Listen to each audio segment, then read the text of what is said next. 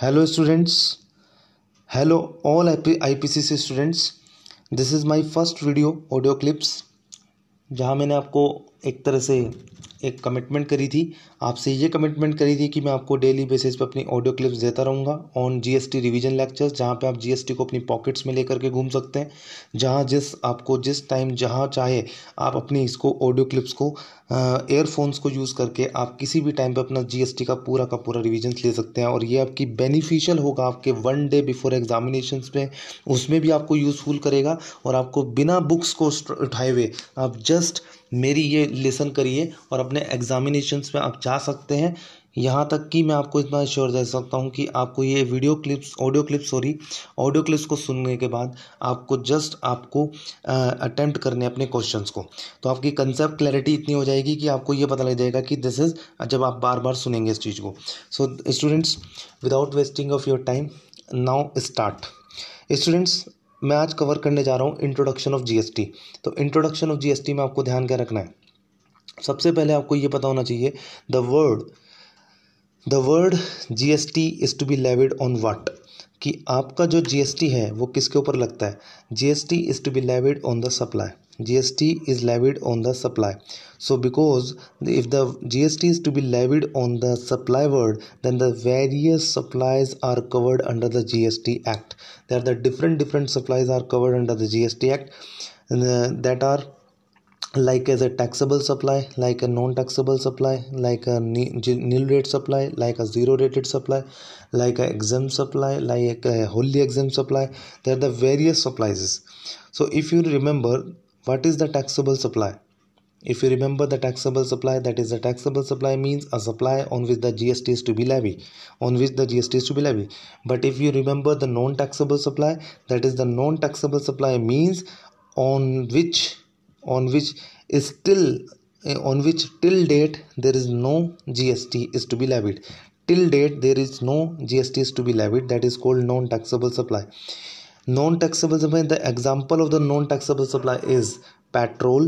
If you remember the petrol, uh, high-speed diesels, uh, petrol, high-speed diesels, natural gas, as well as uh, petrols, high speed diesels, natural gas, aviation turbine fuels, as well as आप इसमें ये सकते हैं motor spirit, that is petrols को ही बोला जाता है motor spirit, that is called motor spirit.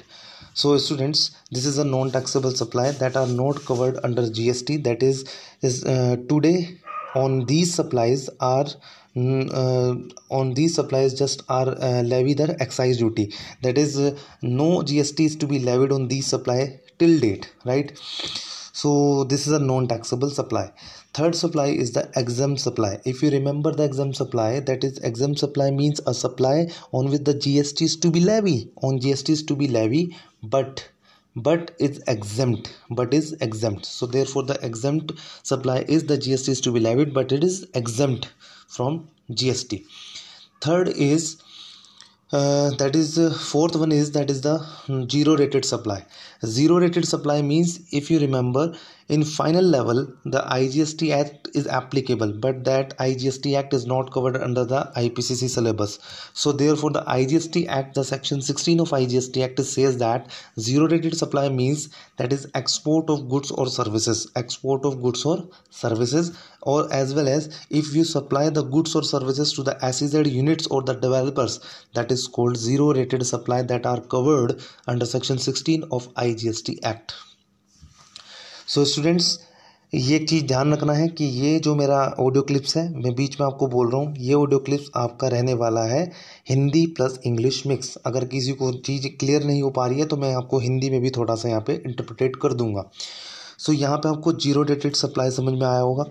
Another is nil rate supply. If you remember the nil rate supply, that is nil rate supply means the uh, on which the G S T is to be levied, on which the G S T is to be levied, but at a nil rate, right? But at a nil rate, that is the uh, no rate is to be uh, exist in the tariff. That is the tariff has no rate in respect of the nil rate supply. So therefore, this is called as nil rated supply. अब apart from that apart from that the wholly exempt supply means wholly exempt supply means the supply which is wholly exempt from the G S T. So there are the various types of supply, that is taxable, that is non-taxable, that is zero rated supply, that is exempt supply, that is wholly exempt supply, as well as nil rated supply. But always remember, always remember the exempt supply includes nil rate supply, wholly exempt supply, as well as the non-taxable supply. Exempt supply includes nil rate supply, non-taxable supply, as well as the exempt supply. Oh, sorry, nil rate supply, non-taxable supply, as well as the uh, wholly exempt supply. Exempt supply includes nil rate supply, non-taxable supply, as well as wholly exempt supply. So this is the nil rate supply. Uh, so therefore the exempt supply, if you remember, exempt supply, if exempt supply includes nil rate, non taxable, as well as wholly exempt supply, then you remember exempt supply will also part of part of the aggregate turnover. Whenever you apply for the registration, then you consider the aggregate turnover in the preceding financial year does not exceed rupees twenty lakh or the forty lakh in as well in respectively in case of goods. So for the purpose of that, aggregate turnover includes also the exempt supply, and if aggregate turnover includes exempt supply, then exempt supply in also includes non-taxable, wholly exempt, as well as nil rate supply. So student, अगर आपको ये चीज़ point समझ में आ गया है तो फिर आप दिमाग में ये रखें कि एग्जाम सप्लाई में तीन सप्लाई कवर होती है, nil rate, wholly exempt supply, as well as non taxable supply. But non taxable supply is a part of the exam supply that will also part of the aggregate turnover for the purpose of registration as well as for the composition scheme, because aggregate turnover हमेशा याद रखना composition as well as आपकी रहेगी किसके लिए, composition scheme के लिए भी रहने वाली है आपकी, देखी जाती है, साथ ही साथ रजिस्ट्रेशन के लिए भी देखी जाती है. सो so, स्टूडेंट्स, आपको ये चीज़ समझ में आई होगी. इसके अलावा अब आपको क्या ध्यान रखना है कि आपको हम पर्सन से यहाँ पे लेते हैं जीएसटी. तो अगर हम जीएसटी पर्सन से ले रहे हैं तो दैट मीन्स अगर हम पर्सन से जीएसटी ले रहे हैं तो there are the two types of person, एक taxable person as a deemed distinct person and the third one is the C T P. First one is the deemed distinct person, second one is the taxable person, third one is the C T P. Taxable person means a person who is registered as well as the liable for registered under the G S T, that is called taxable person. But the second one is deemed distinct person. If you remember, deemed distinct person उस person को बोला जाता है जहाँ पे हम कह सकते हैं कि अगर एक head office अगर अपने branch को कुछ goods sale कर रहा है और branch का अगर उस हेड ऑफिस का ब्रांच अगर एक ही स्टेट में है, अगर उस हेड ऑफिस का ब्रांच अगर एक ही स्टेट में है तो सिंगल स्टेट में अगर उसके पास एक से ज़्यादा ब्रांचेज हैं तो उस केस में ऑप्शनली है कि वो जो स्टेट हैं, स्टेट में जो ब्रांचेज हैं वो ब्रांचेज ऑप्शनली रजिस्ट्रेशन ले सकती हैं. उनके पास ऑप्शन है, अंडर सेम पैन पर वो रजिस्ट्रेशन ले सकती हैं. But at the same time अगर हेड ऑफिस की मल्टी स्टेट में आपकी ब्रांचेज हैं तो in that protection compulsory registration under section twenty two के अंदर उन रजिस्ट्रेशन को, ब्रांचेज को रजिस्ट्रेशन लेना पड़ेगा. कंपलसरी सेम स्टेट में है तो ऑप्शन है, ऑप्शनली आप रजिस्ट्रेशन ले सकते हैं under the same PAN. But अगर मल्टी स्टेट में आती है तो फिर कंपलसरी रजिस्ट्रेशन लगता है. अगर आपकी सेम स्टेट में ब्रांचेज हैं और हेड ऑफिस से अगर ब्रांच को ट्रांसफर हो रहा है तो that is called not a supply. उसको सप्लाई नहीं बोला जाता, उसको बोला जाता है स्टॉक ट्रांसफर. और in that protection stock transfer में कोई भी टैक्स इनवॉइस इशू नहीं होती. वहां पर आपको क्या लगाना पड़ेगा, रूल फिफ्टी फाइव का चालान इशू करना पड़ेगा. इसके अलावा अगर आपका दूसरे स्टेट में अगर आपका कोई ब्रांचेज है और वहां पर आपका कंपलसरी रजिस्ट्रेशन लगता है और हेड ऑफिस अगर ब्रांच को कुछ सप्लाई करती है तो उस केस में आपको क्या करना पड़ेगा, उन दैट पर्टिकुलर उस केस में आपको टैक्स इनवॉइस इशू करना पड़ेगा और जीएसटी भी देना पड़ेगा. तो आपको समझ में आना चाहिए कि टैक्स इनवॉइस कहाँ इशू होना है. डिलीवरी चालान रूल पचपन के अंदर जो लगेगा वो आपको कहाँ इशू करना पड़ेगा. इसके अलावा स्टूडेंट्स, इस चीज़ के अलावा फिर आपको ध्यान रखना है कि आपका सीटीपी कौन होता है, casual taxable person. Casual taxable person की हम बात करेंगे जब रजिस्ट्रेशन चैप्टर के अंदर जाएंगे तो सेक्शन ट्वेंटी आपका सेवन आता है जहाँ पे आपको सीटीपी और आरटीपी के बारे में डिस्कशन किया गया है. तो रजिस्ट्रेशन चैप्टर में हम सीटी का डिटेल डिस्कशन करेंगे. बट फिलहाल इतना याद रखना है कि casual taxable person means a person who is who is supplying the goods or services to a state or the uh, to the state where there is no fixed place of business or the establishment. Where there is no fixed place of business or establishment, that is called a casual taxable person. But students, एक बात याद रखना है, CTP के अंदर CTP को हमेशा compulsory registration लगता है और एनआरटीपी को भी, नॉन रेजिडेंट टैक्सेबल पर्सन को भी कंपलसरी रजिस्ट्रेशन लगता है. इनको कंपलसरी लगेगा तो इनका रजिस्ट्रेशन का वैलिडेशन रहेगा ninety days. Further extension ninety days का आपको मिल सकता है सफिशिएंट कॉज पर.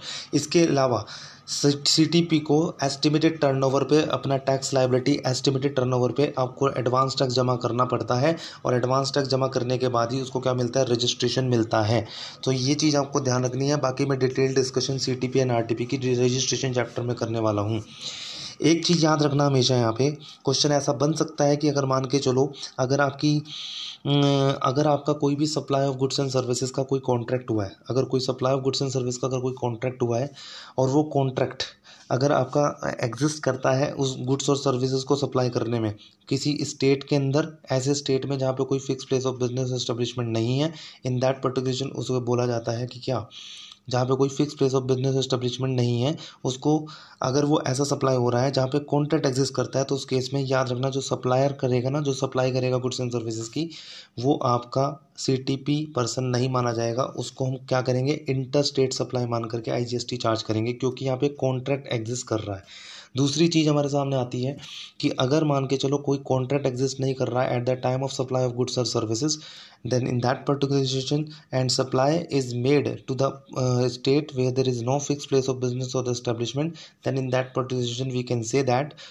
that is the supply is made by the casual taxable person and he has to apply for the compulsory registration, right. So this is two cases जहाँ पे आपको बता सकता हूँ कि एक केस में आपको आई जी एस टी मंगाना है इंटरस्टेट मानकर और एक केस में आपको क्या लगाना है, सी टी पी मान करके कंपलसरी रजिस्ट्रेशन दिलवाना है। जहाँ पे कॉन्ट्रैक्ट एग्जिस्ट कर रहा है वहाँ पे आपका सप्लाई इंटरस्टेट हो जाता है, जहाँ पे कॉन्ट्रैक्ट एग्जिस्ट नहीं कर रहा है वो आपका कैटेगराइज हो जाएगा as a C T P.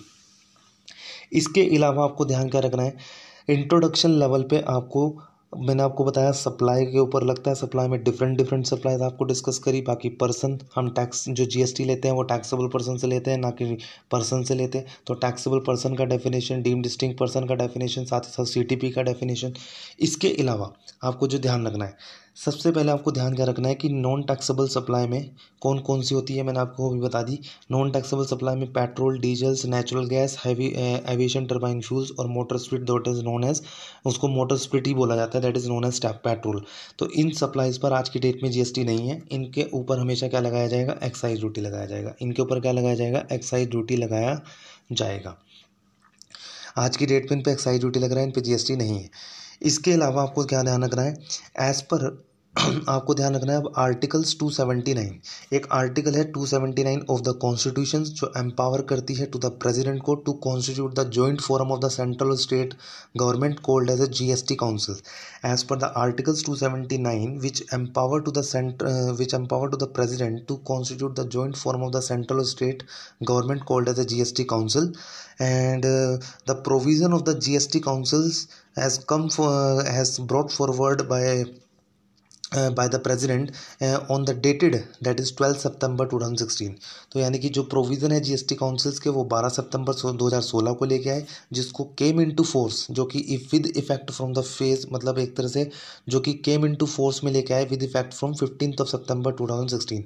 तो पंद्रह सितंबर दो हज़ार सोलह को ये इफेक्ट में आए और बारह सितंबर दो हज़ार सोलह को हमारे पास जीएसटी काउंसिल्स के प्रोविजंस आए थे, जिसको पंद्रह सितंबर दो हज़ार सोलह तक इसको लगाया गया।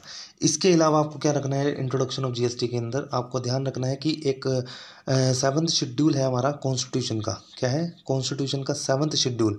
तो as per the seventh schedule of the constitutions as per the seventh schedule of the constitutions ये बोला जाता है कि there are the three types of list, तीन टाइप का लिस्ट होता है, that is the union list, state list, concurrent list. Union list मतलब where the parliament has a power to make the law, and the second one is the state state list, that is where the state legislative assembly has a power to make the law, and the third one is that is the concurrent list where the central और the state government has a power to make the law.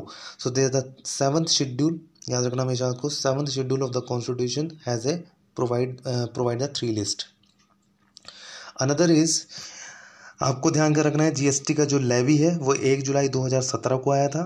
France country is the first country where the GST is to be levied, the year in which the France France country GST is to be levied that is nineteen fifty four, यानी कि nineteen fifty four is the year where the France country is the first country where the GST is to be levied, right. इसके बाद आपको ध्यान क्या रखना है, इसके अलावा आपको ध्यान ये रखना है कि जो जीएसटी है उसके अंदर आज के टाइम में ध्यान से समझना, एक इकलौता प्रोडक्ट ऐसा है, एक सिंगल प्रोडक्ट एक ऐसा है जो जीएसटी के अंदर जहाँ पे जीएसटी और एक्साइज ड्यूटी लग रही है, एक एक्साइज ड्यूटी और जीएसटी दोनों साथ में लगती है, वो है हमारा single product that is called, उसे बोल सकते हैं क्या, टोबैको एंड टोबैको सब्स्टिट्यूट्स। तो tobacco and tobacco substitute is the product with the GST as well as the excise duty together is to be levied, that means GST as well as the excise duties to be levied on the tobacco and tobacco substitute is a single product under entire G S T Act, that is the G S T as well as the excise duties to be levied.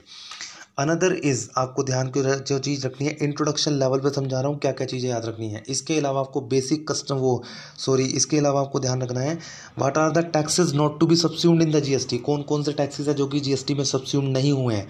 आज की date में जो taxes subsumed नहीं हुए हैं वो basic custom duty, electricity duty, excise duty on alcoholic liquor for human consumptions, local authority का ध्यान रखना, लोकल अथॉरिटी का सॉरी स्टेट गवर्नमेंट का एंटरटेनमेंट टैक्स, स्टेट गवर्नमेंट का entertainment tax as well as आपका जो बनता है uh, ये चीज़ें ध्यान रखनी है आपको। बस basic custom duty, electricity duty, stamp duty and property taxes as well as the excise duty on alcoholic liquor for human consumption and as well as state level पे जो एंटरटेनमेंट टैक्स लग रहा है वो आपका आज के टाइम में जीएसटी में लेवी सब्स्यूम्ड हो चुका है। लेकिन जो टैक्सेस सब्स्यूम्ड नहीं हुए हैं ध्यान रखना, स्टेट गवर्नमेंट का सब्स्यूम्ड हो चुका है, लोकल अथॉरिटी का एंटरटेनमेंट टैक्स सब्स्यूम्ड नहीं हुआ है।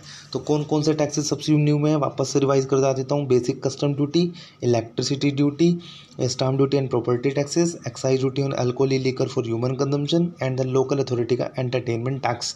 ये आपके टैक्स सब्स्यूम्ड नहीं हुए हैं जीएसटी की डेट में, आज की डेट में याद रखना है। इसके अलावा आपको ध्यान क्या रखना है कि ओल्ड रिजिम ऑफ टैक्सेस क्या थे और आज के टाइम में टैक्स स्ट्रक्चर क्या है। ओल्ड रिजिम में sale tax, service tax, VAT, मतलब सेल टैक्स सर्विस टैक्स मतलब आपका सेल टैक्स वैट होता था, सर्विस टैक्स होते थे, सीएसटी होता था। ये क्या होते थे, हमेशा टैक्स होते थे, कंजम्पशन बेस्ड टैक्स होते थे, that is called tax on tax, that is cascading effect, जहाँ पे टैक्स का कास्केडिंग इफेक्ट आता था। लेकिन आज का न्यू रिजिम क्या है टैक्सेस का, वो है that is GST, that is a one nation one tax. ये हमेशा याद रखना है, जहाँ पे सिंप्लीफिकेशन ऐसी है कि जहाँ पे कास्केडिंग इफेक्ट नहीं आ रहा, आईटीसी का क्रेडिट आपको मिल जाता है। ये चीज़ आपको ध्यान रखनी है। इसके अलावा आपको जो ध्यान रखना है, this is a very important which I am going to discuss right now, that is GST councils की रिकमेंडेशंस। जीएसटी काउंसिल्स किस किस चीज़ों पे रिकमेंडेशन ला सकती है, एक तो वो ला सकती है कि गुड्स या सर्विस पे क्या एग्जम्पशन आनी है, पहला रिकमेंडेशन। दूसरा, जीएसटी और में गुड्स या सर्विस पे क्या क्या थ्रेशोल्ड लगानी है, थ्रेशोल्ड लिमिट पे डिस्कशन हो सकता है। तीसरा रिकमेंडेशन आ सकता है स्पेशल कैटेगरी स्टेट। इस स्पेशल कैटेगरी स्टेट की आपको मैं आपको बता दूं लिस्ट, अगर आपको याद रखनी है तो इसका एक छोटा सा फॉर्म है, दैट इज़ मस्ट जाना है। क्या बोलते हैं इसको, मस्ट जाना है, that is M U S T J A N A H, that is called must जाना है। दैट इज़, देखो कैसे याद करेंगे अपन इसको, Meghalaya, Mizoram, Manipur, Uttarakhand, Sikkim, Tripura. Meghalaya, Mizoram, Manipur, Uttarakhand, Sikkim, Tripura, Jharkhand, Arunachal Pradesh, Himachal Pradesh, Jharkhand, I think Jharkhand this is not there, that is Jammu Kashmir, Arunachal Pradesh, Himachal Pradesh as well as the आपका आसाम, एंड एच रिप्रेजेंट करेगा आपका हिमाचल प्रदेश। तो that is called the must जाना है, ये आपके स्पेशल कैटेगरी स्टेट है, इसके ऊपर रिकमेंडेशन आ सकता है। तो that is called GST council recommendations. और इसके अलावा आपको ध्यान क्या रखना है, बस यही आपको इंट्रोडक्शन लेवल पे याद रखना है, ये जस्ट आपके लिए इनफ होगा। तो this is a my first audio clips, अगर आपको ये पसंद आई हो तो प्लीज़ लाइक ज़रूर कर देना, शेयर कर देना अपने फ्रेंड्स के साथ, और प्लीज़ कमेंट बॉक्स में ज़रूर बताना मुझे कि आपको ये ऑडियो क्लिप्स कैसी अच्छी लगी, रिविजन्स में कैसी रही। तो आपको ये चीज़ रखना है, आप अपनी डेफिशिएंसीज़ को भी दूर कर सकते हैं, और यही मेरे लिए आपके लिए बहुत रहेगा कि मैं आपको डेली बेसिस पे ऑडियो क्लिप्स दे पाऊँ। तो ये मेरा था इंट्रोडक्शन ऑफ जीएसटी, किस तरह से आपको इंट्रोडक्शन ऑफ जीएसटी पे जाना है, इस तरह से आपको रिवीजन करनी है, डेली बेसिस पे इसको दे देना है। तो आपका इंट्रोडक्शन लेवल यही था। तो स्टूडेंट्स, होप आपको ये अच्छा लगा होगा। अगर अच्छा लगा है तो प्लीज़ लाइक ज़रूर कर देना, शेयर कर देना, कमेंट्स में डाल देना, सब्सक्राइब कर देना, और साथ ही साथ अपने मुझे फीडबैक ज़रूर देना कि इस बार में आपको कैसा अच्छा लगा है या नहीं। ठीक है, so students, thank thanks a lot guys.